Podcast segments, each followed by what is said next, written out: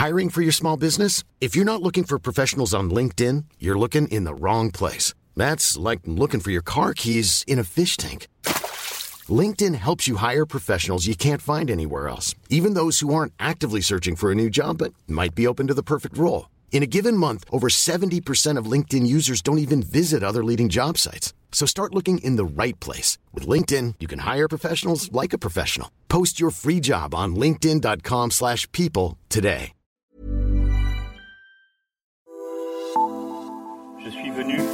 Parler d'Europe. Das ist ein guter Tag für Deutschland und es ist ein guter Tag für Europa. Brexit means Brexit. Du lytter til Parlamentet, Altingets podcast om Europa. Sponsoreret af 3F.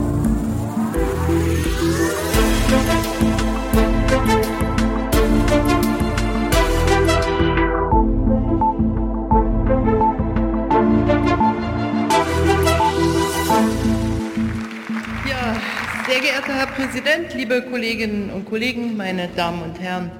Am 1. Juli beginnt die deutsche EU-Ratspräsidentschaft. Das ist eine Aufgabe, auf die ich mich sehr freue und auf die sich die ganze Bundesregierung sehr freut. Denn Europa braucht uns, so wie wir Europa brauchen. Europa har brug for os, ganske som vi har brug for Europa. Jo, Angela Merkel ved udmærket godt, at hun nu igen skal løfte et stort ansvar, når Tyskland overtager formandskabet for EU her på onsdag. Det kunne man høre på hendes tale om det til forbundsdagen forleden dag. Merkel har været kansler så længe, det er snart 15 år, at det faktisk er anden gang, hun skal varetage formandskabet. Sidste gang var i 2007. Dengang var der traktatkrise. Holland og Frankrig havde afvist EU's forfatning ved folkeafstemninger. Og det var op til Merkel at samle stumperne og bane vej for det, der blev til Lissabon-traktaten. Uha, ja, det var sådan noget, der virkede lidt vildt dengang. Men det var jo også før finanskrisen og eurokrisen og alt muligt. Nu overtager Angela Merkels regering formandskabet på et tidspunkt, hvor det hele sådan rigtig vakler. Der skal vedtages både nyt budget og en gigantisk genopretningsplan for Europa oven på coronakrisen. Og det skal ske samtidig med dybt vanskelige forhandlinger om fremtidens forhold til Storbritannien efter Brexit. Ja, der ligger en dramatisk sommer og et dramatisk halvår forude for den europæiske union, her hvor vi afrunder denne sæson af Altingets europæiske podcast. Velkommen til alle jer, der lytter med derude. Mit navn er Thomas Lauritsen. Parlamentet er sponsoreret af 3F, fordi Danmark fortjener færre journalistik om EU.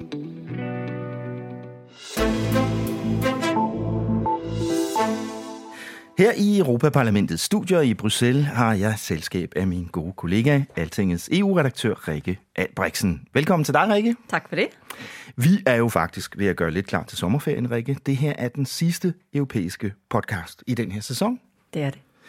Vi kommer til at takke af med en cliffhanger, altså ind til flere cliffhanger, tror jeg, man kan sige. Ja, det føles en lille smule mærkeligt ligesom at takke af, mens ja. at de, alle andre ligesom giver op til et, et kæmpe slagsmål hen over sommeren. Men øh, sådan er vores øh, vilkår på altinget, at øh, vi kører god traditionel dansk industrisommerferie, så øh, det er ligesom bare ærgerligt.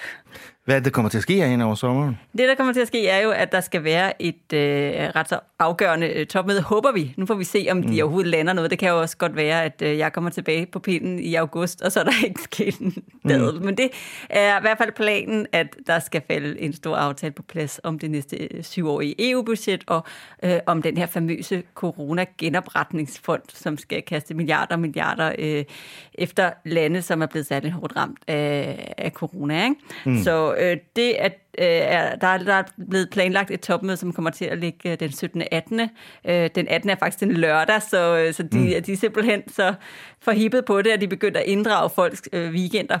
Ja. Og planen er altså, at, at det her det skal være topmødet, der får lukket den her sag. Ja. Øh, lad os starte øh, med den her beslutning om et budgettopmøde i juli. Det blev jo offentliggjort nogle dage efter det videotopmøde, der var i sidste uge. Lad os lige høre, hvad statsminister Mette Frederiksen sagde om timingen af alt det her efter det møde.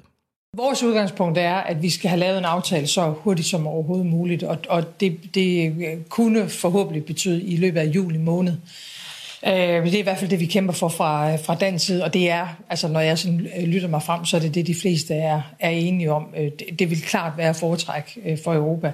Ja, Mette Frederiksen, hun skal holde et øh, videomøde med rådsformand Charles Michel her øh, fredag i den her uge, hvor de her ting skal diskuteres særligt med fokus på, øh, på Danmark. Og hun håber i hvert fald, at det kan lade sig gøre at lande en aftale om alle de her mange tusinde milliarder i løbet af juli. Kan de nå det, Ringe? Jamen, det er det, jeg lige siger, at det kan godt blive rigtig, rigtig, rigtig svært. Mm. Men øh, ja, hvis, hvis man ser sådan på det udefra, så på papiret, så ser det ret umuligt ud, fordi øh, vi har jo diskuteret i over to år nu, hvordan mm. det næste EU 7-års budget skal strikke sammen. Og så kom coronaen, og nu har man rystet posen for alvor og lagt et nyt, øh, nyt forslag på, på bordet for både det her øh, langtidsbudget og for den her ekstra øh, 5.600 milliarder kroner store coronafond oveni. Og det skal man så blive øh, enige om hen over en sommerferie. Ikke? Og det er øh, en enorm tight tidsplan. Øh, det, der taler for, at man måske godt kunne gøre det, det er, at øh, det er jo altså en corona-genopretningsplan, vi snakker om. Det er jo nu, der er brug for den. Det er sådan set nu, at, øh, at vi har balladen, og hvis de her penge skal ud og arbejde og gøre noget, så skal de jo også øh, ligesom, altså, mm. vedtages og besluttes og, og kunne sendes i, i omløb. Ikke? Mm. Og så, ved man, og så ved alle de involverede også, at hvis det skal lade sig gøre, sådan at den her coronafond er oppe øh, at, at køre fra, fra starten af næste år, sådan som det er planen, så skal man virkelig ud over stepperne, fordi det er et helt øh, nyt stykke lovgivning, som skal ratificeres i øh, ikke bare lokalerne i Bruxelles, altså i parlamentet og i, og i rådet, men ude i hver eneste hovedstad. Mm. Øh, fordi det her er så stor en beslutning, at når man simpelthen har sagt, at det her, det kræver simpelthen hver enkelt parlaments blå stempel. Øh, mm. så, så det vil sige, at hvis man skal nå det, så ved alle, at, øh, at så, så bliver man simpelthen nødt til at, øh, at klare det. Mm. Gerne i juli. Ja. Og det haster også, hvis man ser på den økonomiske situation i Europa. Ja, der kommer den ene dårlige øh, prognose efter den anden. Der senest er der kommet en, en, en ny prognose fra den internationale valutafond, som altså, så var endnu mere deprimerende, og, og hvor man virkelig kan se, at det er altså eurozonen, som på global plan kommer til at, øh, at få det hårdeste slag ud af den her krise. Så, mm. øh, så det kan også godt være, at det kan tælle ind i at det skaber en eller anden form for momentum til, at man skal simpelthen få gjort det her nu. Mm. Hvad så med det her videotopmøde, der var i, i fredags i, i sidste uge? Blev vi klogere af det? Altså, da, de kom jo ikke videre, sådan set. Ej, vi blev ikke særlig meget klogere, men det var jo heller ikke rigtig forventet. Altså, der er sådan lidt en diskussion om, hvorvidt den her øh, pligtøvelse, som det egentlig var, var nødvendig eller ej. Altså, var det spild af, af fire timer af alle de store EU-chefers øh, tid, at de skulle sidde og, og glo ind i en videoskærm. Men på den anden side, så skulle det på en eller anden måde til. Fordi det, der skete, det var, at man, at man simpelthen en for en fik lov til at fremlægge, hvad er det, man selv synes om de her forslag, der ligger på, på bordet. Og nu har alle hørt, hvad de andre øh, har at sige. Nu har man blotlagt uenighederne, mm. og så må man jo så videre derfra. Og, og man kan også godt sige, okay, man blot læser også så mange uenigheder, at det kan næsten se umuligt ud, fordi de er ikke enige om størrelsen på hverken budgettet eller på den her genopretningsfond. De er ikke øh, enige om altså fordelingen mellem øh, lån og, mm. og det, man øh, nogle gange omtaler som gaver, altså tilskud til, til mm. landene, som de ikke skal betale tilbage. Man er ikke øh, enige om, hvordan de her penge skal fordeles, hvilken nøgle man skal bruge til at, øh, at, at vurdere, hvem der skal have flest. Mm. Um, man er ikke enige om, hvad det er for nogle betingelser, der så skal stilles op for, at man kan få adgang til dem. Altså for eksempel krav til reformer, eller det skal mm. være grønne investeringer, eller, eller det, det lige. Ikke? Mm. Så det vil sige, at det er jo ret mange ting, man ja. lige skal nå at få ja. på plads. Og for rådsformanden Charles Michel var det måske især en øvelse i at lytte i ja. sidste uge, så han kunne forberede sig. Ikke? Det er det. Og det, der sker nu, det er så, at spotlyset ligesom vender sig mod ham, mm. fordi nu skal han så på en eller anden måde ud og, og træde lidt i karakter og sige, okay, jeg har hørt på jer venner, det her er sådan, som jeg synes, at det her skal skæres. Mm. Øh, og det, han er i gang med nu, det er en, øh, en hulens masse telefondiplomati eller telekonferencediplomati. Han skal tale med Mette Frederiksen fredag. Mm. han tager simpelthen hele turen rundt til alle stats- og regeringscheferne for at høre, øh, for, for måske omvendt, det, det de forventer i hvert fald er, at nu er det så hans tur til, til at fortælle, jamen, den, kagen skal skæres på den her måde, hvordan passer I ind mm. i det her? Og så er det så op til landene så at have forberedt deres bedste forsvar til, hvorfor de så alligevel mener, at, øh, at det er deres kæpheste, der ligesom skal, skal, mm. skal være øh, prominent øh, fremstillet i det her forslag. Men øh, når han så har taget hele den her runde, så skal han lave øh, det, som øh, i jargonen hedder forhandlingsboksen, som er i princippet bare hans udspil til, øh, hvor skal pengene gå til, og hvordan, altså, hvordan mm. skal det her hænge sammen. Ikke? Ja. Og det er så det, man skal gå videre med. Mm. Her er udtrykket, er det inden for boksen, eller uden for boksen? Vi vender tilbage til de videre perspektiver for de her forhandlinger om lidt, når vi skal tale om det tyske EU-formandskab, der jo begynder om nogle dage.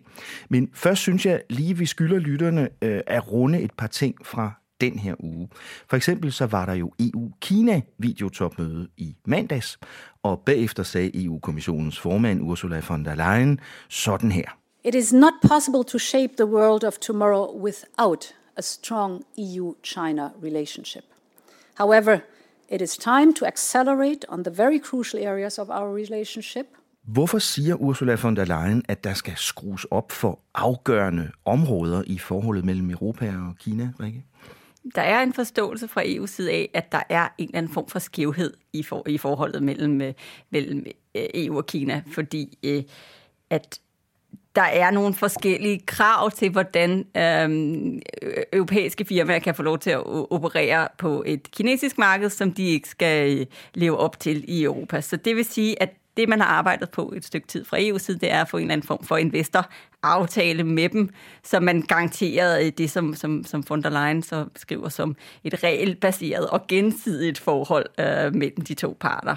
Det, det er simpelthen for svært for europæiske virksomheder at arbejde i Kina. Ja, ja. det er, og der er alverdens tekniske handelshindringer for, hvordan, øh, øh, hvordan man kan få lov til at, at, at træde ind på det europæiske marked. Blandt andet så altså, er det svært at få lov til at være med i offentlige udbud. Der er øh, en masse krav om, at man simpelthen skal øh, man skal give sin teknologi videre til, øh, til, den, øh, til, den, til de kinesiske myndigheder, hvis man vil, øh, vil producere noget derude. Det vil sige i princippet give sine industrihemmeligheder videre.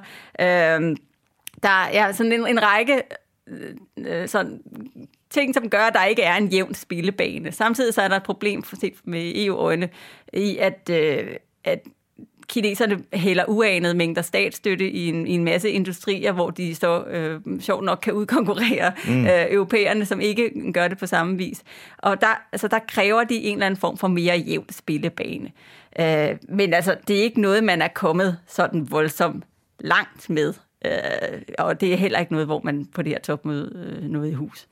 Kan man sige, at, at nogle af de her problemer i forholdet mellem Europa og Kina er blevet understreget i løbet af, af coronakrisen? Ja, så er der også dukket nogle nye op. Ikke? Altså, vi, ja. på en eller anden måde er det blevet blotlagt, at vi har en kæmpe afhængighed af Kina. Uh, det så vi jo blandt andet på, på hele sådan, forsyningskæderne omkring medicinsk udstyr uh, og så videre, hvor det pludselig, det pludselig blev meget tydeligt, mm. hvor, uh, hvor sårbare vi egentlig er mm. i Europa. Noget så banalt som mundbind dem ja. kunne vi ikke engang finde ud af at producere i tilstrækkeligt antal her i Europa. Det er det, ikke? Så ja. der, og der, der er der så nogle, nogle nye vinde, der blæser på europæisk øh, jord, som, som handler om, at man i virkeligheden nok skal være en lille smule mere selvforsynende med nogle af de her mere, mere sådan strategisk vigtige områder. Og det er sådan en af de ting, der, øh, altså, hvor det bliver ret tydeligt, at okay, vi har en, en, en, en, altså en skæv øh, fordel, arbejdsfordeling på det her produktionsniveau. Øh, hmm. Men så har der også været så nogle andre lidt mere sådan kildende spørgsmål, som ikke som handler om, om, om, om handel og markeder, som, som er det, som vi har snakket om hidtil, men som også handler om, om hele fortællingen om coronakrisen. Altså blandt andet, så, øh, så vil man på, på Schumann-dagen, som er ligesom EU's øh, flagdag den, den 9. maj, indrykke en, sådan en fælles kronik i, i, i Dagbladet øh, China Daily, hvor man gerne ville, ville nævne, at, øh, at øh, e, altså, øh, noget om, om forholdet mellem de to, og så, så var man også lige inde på, at corona øh, Øh, krisen ligesom var startet i Kina. Og det blev censureret ud, øh, og det gav sådan en, en, en mindre skandale, fordi det var altså ikke noget, som, som EU-landene som sådan havde øh, sagt ja til, at, at, at den linje måtte tages ud. Og det kom lige i kølvandet på, at der også havde været en, en intern rapport fra EU's fælles udenrigstjeneste, øh, som øh, de blev anklaget for at have censureret efter kinesisk ønske, fordi der var man ude og øh, sige, at Kina havde, havde været i gang med sådan en, øh, en statslig desinformationskampagne i hele corona øh, krisen, hvor for, altså, mm. øh, altså, man på en eller anden måde havde blandet sig i, øh, i den europæiske diskussion om, hvordan øh, corona udspillede sig, øh, og hvor det så først blev tonet ned i den rapport, der så blev offentliggjort. Senere gik øh, EU's retskommissær så ud i en, i en større rapport om fake mm. news og, og, og desinformation ud, og som navngav Kina mm. som en af de spillere, der, øh, øh, der faktisk havde været mm. ude og, og øh, decideret fejlinformere og blande sig i, i den der debat. Og det er jo første gang, at, at det er mm. sket, at man på den måde har sat øh, Kina på som en skurk i det her ja. misdesinformations ja. øh, sådan, det, i den diskussion. Ikke? Det var jo retskommissær og næstformand i kommissionen, Vera Jourova, som, øh, som jeg også talte med, øh, og som vi havde et interview med øh, om blandt andet det øh, på Altinget. Øh, og som du siger, så har der været sådan en, en voksende erkendelse og, og kritik i EU af en form for næsten, man kunne sige, propagandakrig frem og tilbage på tværs af verden om, hvis skyld var det, at den her epidemi startede, eller hvor startede den, og hvem har håndteret den bedst, og så videre. Ikke? Men det handler ikke kun om det. Øh, der er også en, en voksende øh, formulering her i Europa af, at der måske har været decideret cyberangreb øh, mm. fra blandt andet Kina. Prøv lige at høre, hvad kommissionsformand øh, Ursula von der Leyen sagde om det efter øh, videotopmødet med den kinesiske leder forleden dag. We have seen cyber attacks on hospitals and dedicated computing centers. Likewise, we've seen a rise on online, inline, online disinformation, and we pointed out clearly that this cannot be tolerated.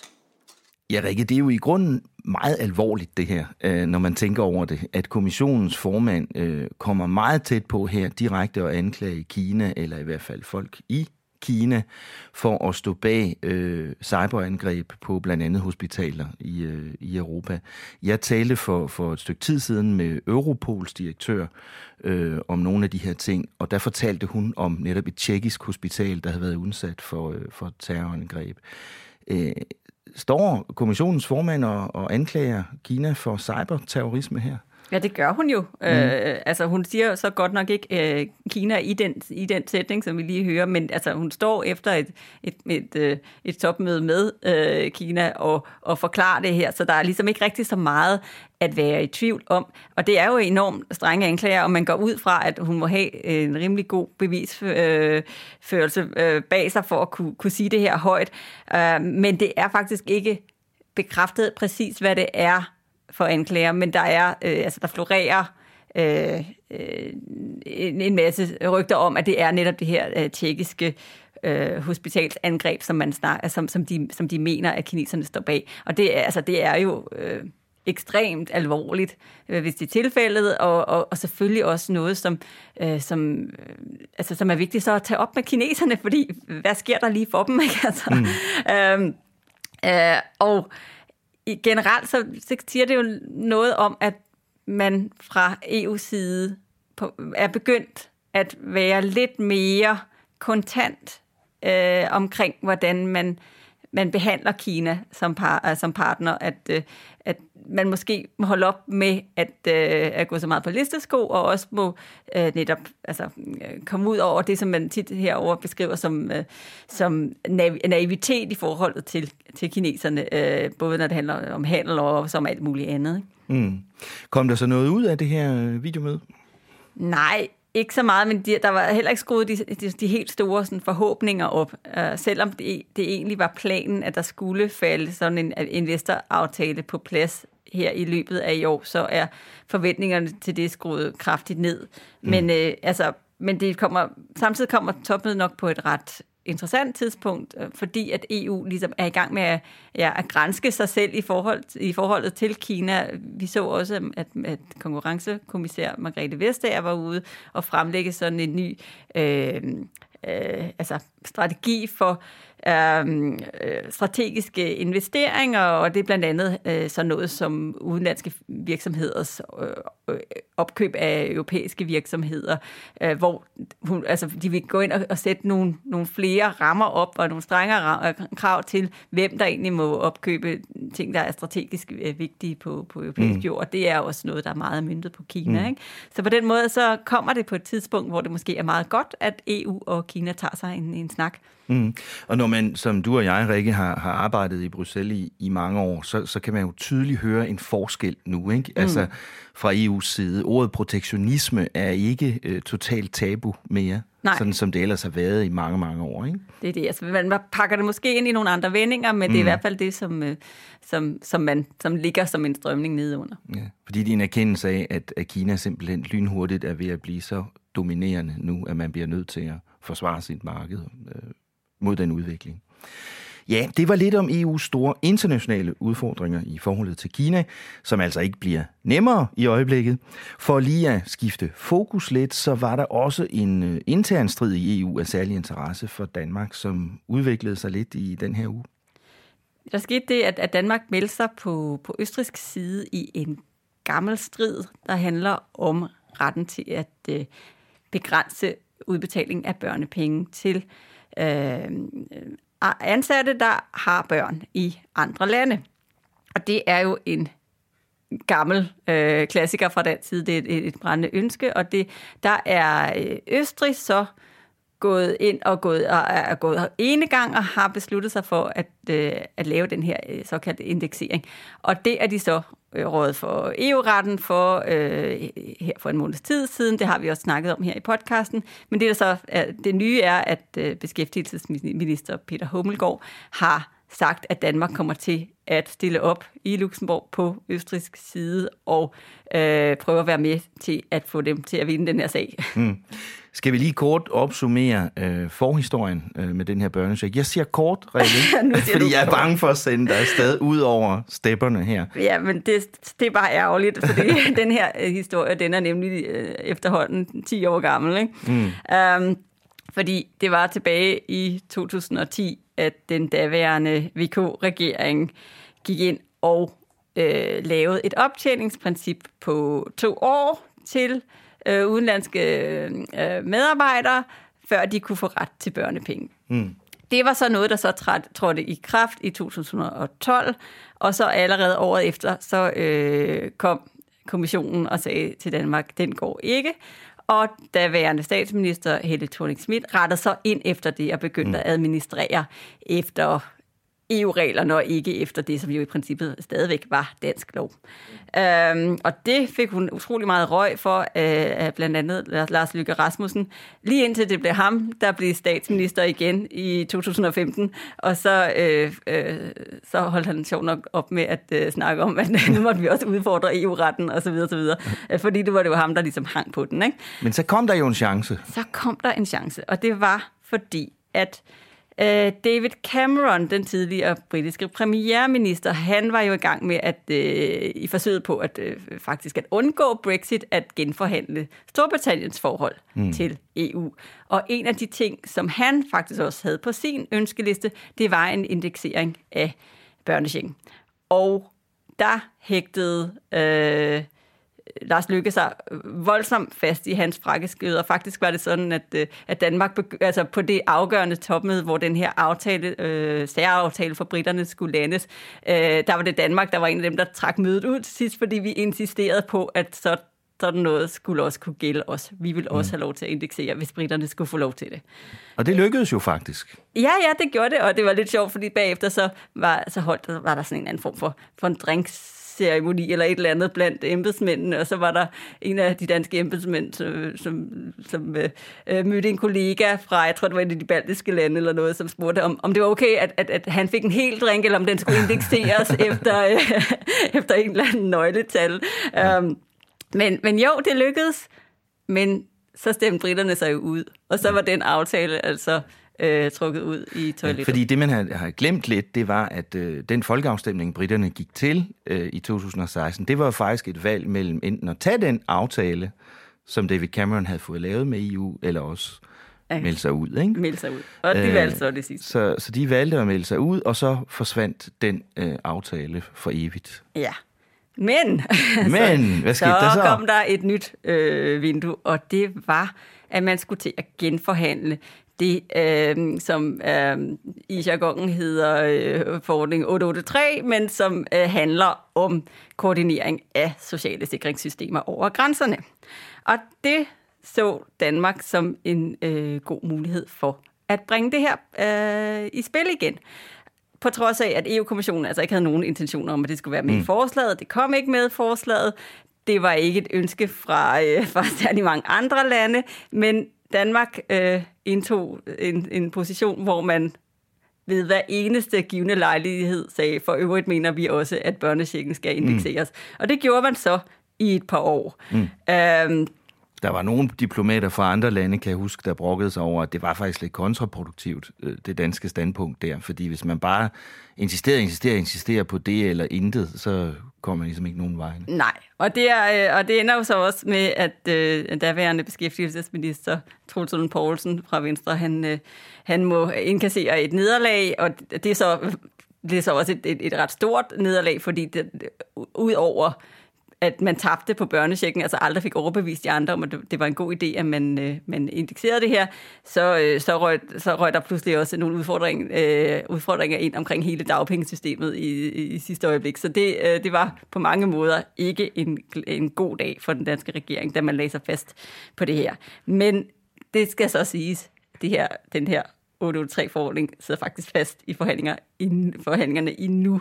Øh, det, betyder, det betyder ikke, altså man vil stadig sige, at vinduet for børnecheck-delen er, komplet lukket, men, øh, men, men det er faktisk ikke lykkedes at, øh, at få landet det. Men øh, Og i mellemtiden så har Østrig valgt at gå ja. den hårde vej. det er det. For det, der Ja. skete efter, det er, nu er vi altså i 2018, Mm. det er, at der går et par måneder, og så øh, har Østrig fået en ny regering, og de beslutter sig så for, at den der idé, som, øh, som danskerne nu har råbt op om i, øh, i, flere år, og hvor de også har været nu et af de lande, som vi faktisk fik med på vognen, mm. den går de da bare videre med, på trods af, at EU-kommissionen mm. har advaret Mm. meget, meget kraftigt om, at det her, det er ikke ja. i øh, overensstemmelse med EU-reglerne. Så de beslutter sig simpelthen for at ignorere, øh, hvad EU-kommissionen siger. Det gør de. Og fra januar 2019, så øh, er, er de, så, de nye regler så øh, trådt i kraft, og de begynder så at beskære øh, de børnechecks, der bliver sendt til lande, som har en lavere, mm. øh, øh, altså har lavere leveomkostninger end Østrig, øh, og i princippet også øh, hæve den til de lande, som, som ligger Mm. over dem i, i, i, mm. i leveomkostninger. Det er bare ikke så mange, der har børn der. Øh, Så nu ryger de fra EU-domstolen Ja, på det der grund af sker det? altså øh, prompte, at EU-kommissionen starter en traktatkrænkelsessag mod dem. Den sag er så modnet nu, og i maj bliver de sendt til domstolen.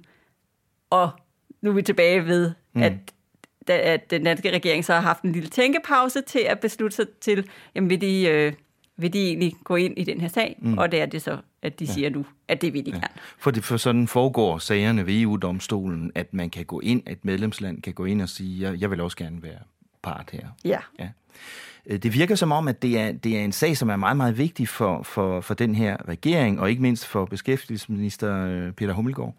Ja, og han kommer jo også øh, fra, fra et, et, et sted, steder med nogle standpunkter, som, hvor han har, har haft en linje, også før han, han, han blev minister, om at Danmark skulle måske ikke være så meget EU-duks, som vi plejer. Måske kunne vi godt tåle at udfordre øh, EU-retten noget mere på de sager, som står os meget nær. Og der har børnechecken været en af hans ligesom, symbolske sager, som, øh, som mm. han bestemt synes, at, øh, at, at vi burde teste grænserne for noget mere. Altså, han har hele tiden sagt, at vi skal selvfølgelig ikke vedtage noget, som er direkte i strid med EU-retten, men øh, han ville gerne se, at øh, embedsværket, øh, embedsværket brugte mere politisk kraft øh, på at, at prøve at finde nogle kreative løsninger. Øh, og så har han også sagt, at, øh, at, at Danmark måske har været lidt for øh, forsigtigt med at altså generelt at trygteste øh, grænserne for EU-lovgivningen, fordi at man måske fra Udenrigsministeriet var lidt for bange for at miste politisk kapital mm. i andre EU-forhandlinger, hvis man hele tiden ses som dem der, der er besværlige og som udfordrer øh, mm. grænserne. Øh, og det synes han egentlig, der skulle gøres op med. Alt det her, det er sådan noget, som han blandt andet har sagt i, i flere interviews, som, som vi kørte op til, mm. fol, øh, til Folketingsvalget sidste år, og som man kan læse på Altinget, hvis man gerne vil. Mm. Øhm, altså, øh, altså, så har vi så ikke hørt så frygtelig meget til det, siden han blev minister. Øh, og det, det har jo tit sådan en, en dæmpende effekt på, mm. øh, på kampgejsten. Øh, men nu siger han så, nu har vi altså et åbent vindue her, ja. og så skal vi selvfølgelig bruge det øh, som en mulighed for at præge det her i dansk øh, retning, og at, at, han, lige, at han lige så, altså, han er mm. lige så hugt på at få den her indeksering, som han altid har været. Ja. I det hele taget social- og arbejdsmarkedsområdet er, er meget øh, ømfindtligt for, øh, for den danske regering i, i EU-sammenhæng, og noget, som øh, Hummelgaard jo har talt en del om, siden han øh, blev minister også, det er den her tanke om fælles europæisk mindsteløn. Ja, den har han brugt rigtig, rigtig meget øh, tid på at, øh, at forsøge at få, få, få slået ihjel. Ja. øh, men ja. øh, det er ikke lykkedes endnu, men det, det er en af de der øh, øh kernesager for dem. Og det er jo også en anden ting, som også står, står, øh, står meget centralt for, for Socialdemokraterne, det er jo faktisk at få indført en social protokol, som dog kræver traktatændringer og alt muligt, men det skal være sådan en, som, øh, hvor man øh, på en eller anden måde får afbalanceret forholdet mellem netop hele den her altså de økonomiske frie bevægeligheder, øh, mm. øh, få dem afbalanceret med respekten for altså, lønmodtagerrettigheder og øh, lønninger og mm. arbejdsvilkår osv. Øh, men altså, det er jo, og det er jo sådan en, en en meget større øvelse, som ville netop kræve, at man åbnede traktaterne og alverdens andre ting. Mm. Øh, men det er, det er faktisk en stor del af deres, deres politiske program, mm. øh, selvom det er svært at se, hvad det er for en mulighed for at få det ud, ført ud i livet. Ikke? Mm-hmm. Og det her med fælles mindsteløn var jo faktisk en af de mange ting, som der gik rygter om, at, øh, at den tyske regering ville prøve at drive videre under deres EU-formandskab.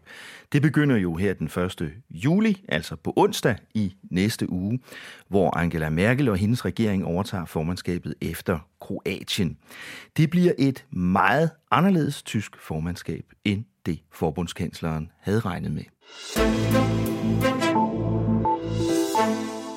Rikke, hvorfor bliver det her tyske formandskab så anderledes, end, øh, end det var ventet? Altså, der er jo gået corona i det, øh, ligesom, det må sige. ligesom ja. i så meget andet. Ikke? Mm. Øh, og det har jo betydet, en, øh, at der ligger en masse sager på deres bord, som de ikke havde forventet, blandt andet hele den her corona-genopretningsplan, øh, som ingen jo ja. kunne have forudset. Det betyder også, at der ikke er kommet en afgørelse på netop øh, det næste syvårsbudget, som de jo også gerne øh, ville have haft afgjort, inden de overtog øh, styrepinden. Brexit er vi ikke kommet videre på. Altså, der er alle de her kæmpe sager, mm. som der ikke ser ud til at være nogen nem løsning på nogle af dem, som de, de skal have ekspederet, og som de jo ikke kunne have, have vidst uh, lå på deres bord. Samtidig med, at de skal manøvrere i et totalt uh, sådan praktisk og organisatorisk forandret landskab, i og med, at mødeformerne jo er helt anderledes, mm. end, øh, end vi så det før. Og indtil videre, altså, øh, så har der jo faktisk ikke været fysiske ministerrådsmøder mm. siden øh, vi gik ind i sådan en lockdown-situation. Det er mm. stadigvæk ikke tilfældet, øh, og, ja. og, og de overtager her lige om lidt. Ikke? Så det er en stor udfordring. Skal, skal vi lige prøve at, at minde os selv om, hvad deres oprindelige emner øh, for deres formandskab egentlig var?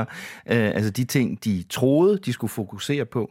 Ja, altså det var jo sådan noget som altså hele klimadagsordenen, mm. den digitale udvikling, øh, den fælles udenrigspolitik og, og sådan, nogle, sådan nogle store ting. Og, og især det med klimaet er, øh, er sådan lidt bekymrende for mange, fordi det var faktisk meningen, øh, og det glemmer mange, at her i juni, skulle, så skulle det have været sådan det store øh, klimatopmøde, hvor man endelig skulle bide ordentligt til bold på det her øh, klimaneutralitetsmål mm. i 2050 og, og andre ting. Øh, og det har vi fuldstændig glemt øh, i hele ja. corona-forvirringen. Og der er en, en ret stor frygt for, at, at, at klimaspørgsmålet ryger langt ned ad dagsordenen, øh, og det Øh, grund til, at man frygter, det er jo, at altså, øh, kloden er jo ligeglad med, at vi andre har corona. Mm. Øh, så hvis den bare bliver varmere og varmere, så bliver det selvfølgelig sværere at øh, få gjort ja. noget ved de her klimaforandringer. Og de her emner står selvfølgelig stadigvæk på dagsordenen for det tyske øh, formandskab, men jeg, jeg talte i går med en tysk diplomat, som sådan set ikke lagde skjul på, at de godt ved, at det bliver svært at komme øh, ret meget længere på de her områder, fordi, øh, der, som du startede med at sige, er så store alt overskyggende problemer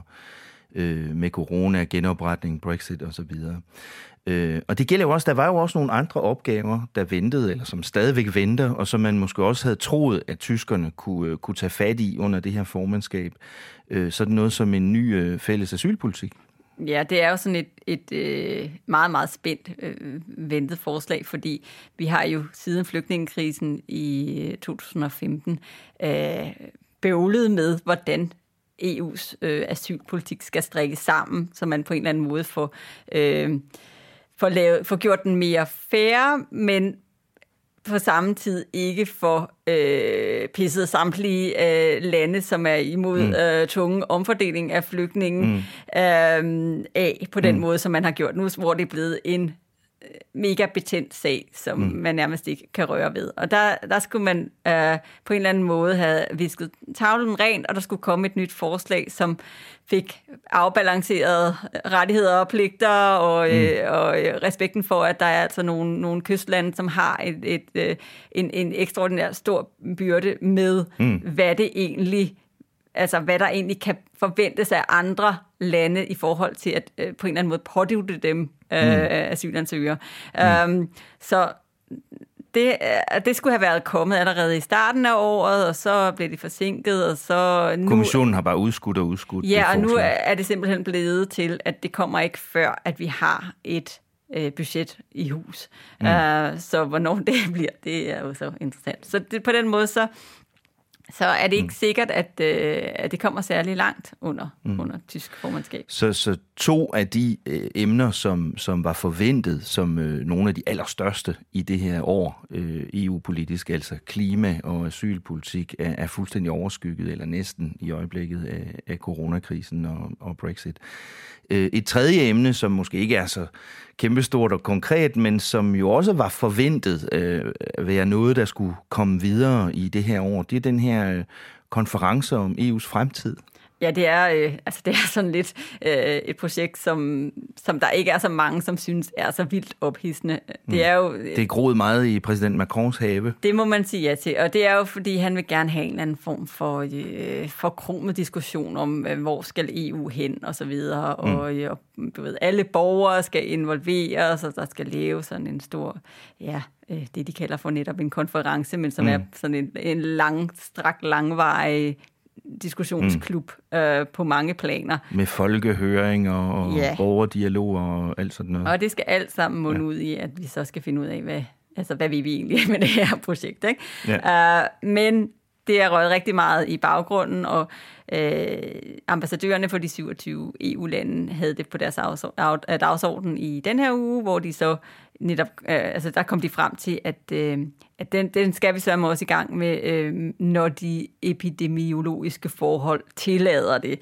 hvad det så end betyder. Men så har du så et, et Europaparlament på den anden side, der virkelig tripper, og som siger, ej, det skal være senest til efteråret, og så hurtigt som muligt, og vi skal i gang, og det her er meget, meget vigtigt. Mm. Så, øh, øh, så, så nu skal der en eller anden form for snak i gang mellem de to parter om formen på det her. Hvordan skal de her høringer se mm. ud, og, og, og hvordan gør man det i, altså, i lyset af corona? Fordi man vil gerne have fysiske møder, men måske ikke for mange, hvis det betyder, at det øh, mm. betyder, at vi smitter hinanden med, med corona. Ikke? Så, så det skal også være noget med internettet og så videre. Mm. Og de her ting kommer som sagt nok til at stå lidt i baggrunden under det her tyske formandskab, der begynder i næste uge. I hvert fald de første par måneder af det, øh, hvor det jo kommer til at handle om, øh, om budgettet og genopretningsfonden især til at begynde med. Som vi sagde, så er der nu annonceret et øh, topmøde, som altså er det første fysiske topmøde, hvor de skal mødes ansigt til ansigt ude i virkeligheden her i Bruxelles. Alle lederne øh, den 17. juli. Øh, hvad bliver det store problem på det topmøde, Rikke? Hvad er, hvis vi lige kort skal rise det op, hvad er det, der står over for hinanden der?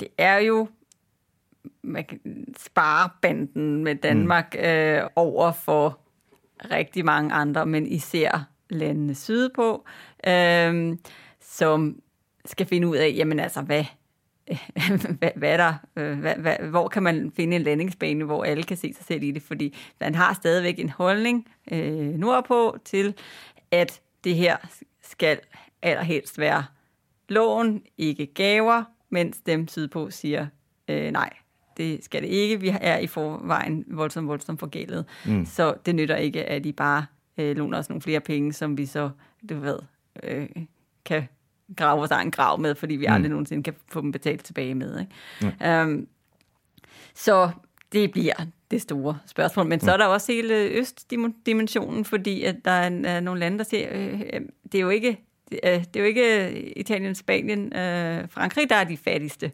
Øh, det er sådan set også, hvordan kan det være, at øh, de her fordelingsnøgler ser ud, som de gør. Ikke? Mm. Og, og der er altså nogle kanter, der skal files af.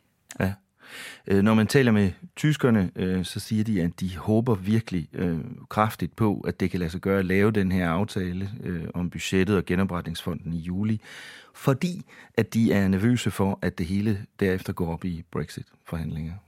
Ja, fordi øh, premierminister Boris Johnson lovede jo i sidste uge, som vi også snakkede om der, at øh, putte en tiger i tanken. A tiger in the tank. på de her forhandlinger øh, og sætte lidt øh, turbo på, og han havde jo et flot ønske om, at øh, det kunne man måske lige lande i juli. Øh, ja, det er han så nok den eneste, der tror. Ja, præcis.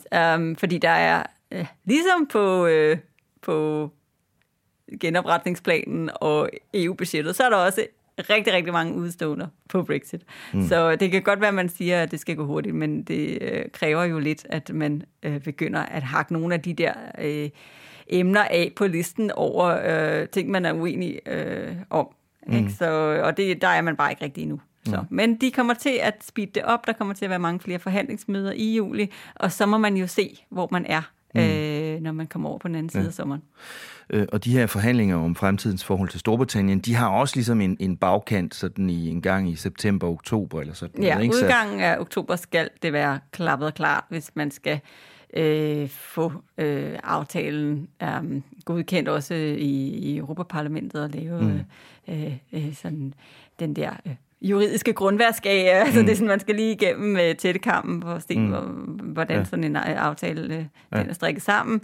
Uh, og det er faktisk heller ikke afgjort endnu, hvordan den skal ratificeres, fordi det kommer helt an på, om det bliver en såkaldt blandet aftale, eller om det bliver mm. en EU-kompetenceaftale. Og hvis den skal ud til alle landene, så uh, mm. har det sådan sit helt eget... Ja. Ja spændende øh, element i sig. Og det der jo er, er det værst mulige scenarie set med rådsformand Charles Michels øjne og det tyske formandskabs øjne, det er nå hen til efteråret uden aftaler om hverken budgettet eller øh, Brexit. Ikke? Ja, det ville være ret katastrofalt. Øh, fordi så vil de stå øh, med, med to enormt store problemer og forhandlingssituationer, der skal løses på én gang. Ikke? Mm-hmm. Øh, og der er det, når man, når man taler med for eksempel tyskerne, at de så siger, øh, det, det, vil da, det er de bange for, at der simpelthen ikke være politisk båndbredde til. Ikke? Altså, og, og, tage, og også sådan rent lavpraktisk. Altså, øh, er der mødelokaler til det mm. i EU's ministerråd? Ikke? Ja, og mm. det, øh, altså, det er der ikke, hvis de, øh, de coronaregler, som vi har lige nu, de øh, skal respekteres, ikke? Fordi at der har været sådan, der har faktisk været mødeaktivitet i, i rådet blandt øh, EU's ambassadører hele vejen igennem, og de er nærmest de eneste, der har fået lov til at komme i bygningen. Mm. Jeg tror, at, at jeg hørte, det var omkring øh, 2% af rådets øh, øh, personale, der var mm. fysisk på arbejde den, dengang det gik mm. til. Ikke? Øh, men øh, der er ikke særlig mange af de her møder, der er store nok til, at man holder de der fysiske mm. adskillelseskrav. Uh, og derfor så, så er der, altså rent praktisk, så bliver det bare svært. Og det vi jo har konstateret, det er, at de der videomøder, de er fine til nogle ting, men øh, de er mm. bare ikke særlig effektive. Nej.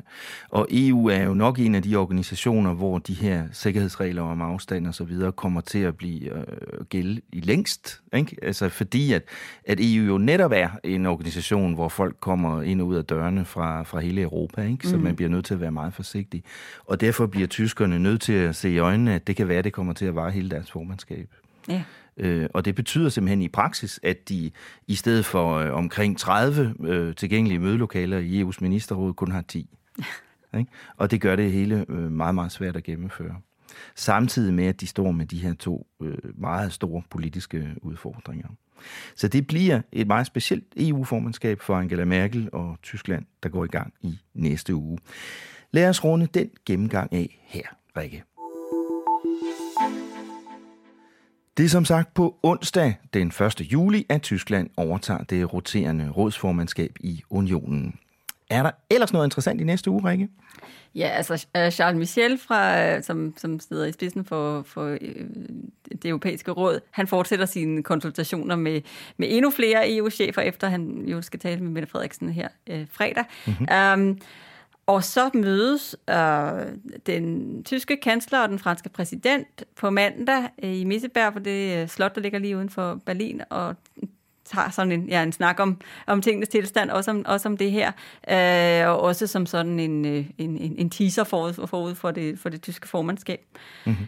Men, øh, det bliver så deres første fysiske møde i lang, øh, i lang tid. tid. Ja, præcis. Mm-hmm. Og samme dag, så er der så lidt mere mondent et, øh, et landbrugs- og fiskeriministerrådsmøde på video i, i Bruxelles. Mm-hmm. Og om tirsdagen så er der et Sydkorea-topmøde, også på video, og en, en stor Syrien-konference, og det er sådan den fjerde store øh, konference af den art i de her 10 år, hvor konflikten den har, øh, den har været. Og det er sådan en måde at prøve på at samle aktørerne mm. øh, øh, for at altså, se, hvad kan man gøre, hvor kan man sætte ind i forhold til særligt de humanitære aspekter mm. af, af den her konflikt. Mm. Um, så om onsdagen så kommer EU-kommissionen med en række øh, tiltag for at bekæmpe øh, ungdomsarbejdsløshed, fordi det er jo sådan noget, der virkelig, virkelig er mm. øh, strøget i vejret under coronakrisen, hvor særligt i, i, i Sydeuropa, øh, hvor ungdomsarbejdsløsheden i, forhold, øh, i forvejen var rigtig høj, mm. øh, at altså, der har de unge jo nærmest ikke en chance for at få en fod ind på arbejdsmarkedet længere. Øh, så der den såkaldt øh, øh, ungegaranti, som, som allerede eksisterer, som skal hjælpe øh, unge i, øh, altså i arbejde eller til praktikpladser, eller det, det lige, den skal styrkes. Mm-hmm. Så der kommer noget der på det. Yeah. Så det er nogle af de ting, der er værd at holde øje med i næste uge. Tak skal du have, Rikke Albrechtsen. Vi ses jo ikke i næste uge, for den europæiske podcast er nødt til at gå på sommerferie nu, ligesom resten af Altinget gør lige om lidt. Tak for den her sæson, Rikke, og rigtig god sommerferie. I lige måde. Jeg glæder mig til at se dig igen på den anden side af sommeren. Jeg vil også gerne ønske en super sommerferie til dig, kære lytter. Jeg tror, vi alle sammen virkelig trænger til den efterhånden. Tak fordi du lytter med her uge efter uge, sammen med flere og flere andre mennesker, der bare er nysgerrige efter at vide mere om Europa, om den europæiske union og om Danmarks plads i den. I dag afrunder vi en sæson, der har været nervepirrende på så mange måder. Vi begyndte med udpegelsen af en helt ny ledelse for EU sidste sommer. Vi fortsatte med at gøre Brexit til en realitet hen over vinteren så blev Europa ramt af den alvorligste epidemi i generationer, så vi måtte lave et helt dusin af de her podcasts fra et kælderrum under lockdown. Men vi blev ved. Og nu står EU så i forhandling om en gigantisk pakke for økonomisk genopretning og det største fælles budget nogensinde. Jeg håber, at du føler, vi har kunnet hjælpe med at gøre bare noget af det her mere forståeligt undervejs. Pas godt på dig selv, vi er tilbage i september. Vores podcast er sponsoreret af 3F, og denne udsendelse er produceret med støtte fra Europanævnet. Men Altinget har det fulde ansvar for programmets indhold. Tak for denne gang på genhør efter sommerferien her i Parlamentet, hvor Altinget taler om Europa.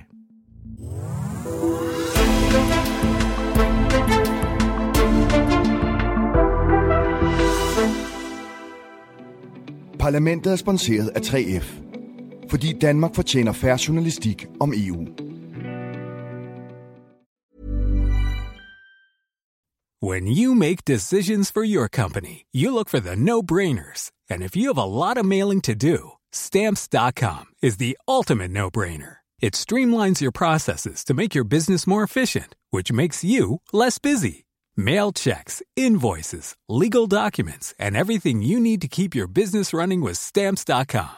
Seamlessly connect with every major marketplace and shopping cart. Schedule package pickups and see your cheapest and fastest shipping options from different carriers with rates up to 89% off USPS and UPS rates. And with the Stamps.com mobile app, you can take care of mailing and shipping wherever you are. Make the same no-brainer decision as over 1 million other businesses with Stamps.com. Sign up with Code PROGRAM for a four-week trial, plus free postage and a free digital scale. No long-term commitments or contracts. That's Stamps.com.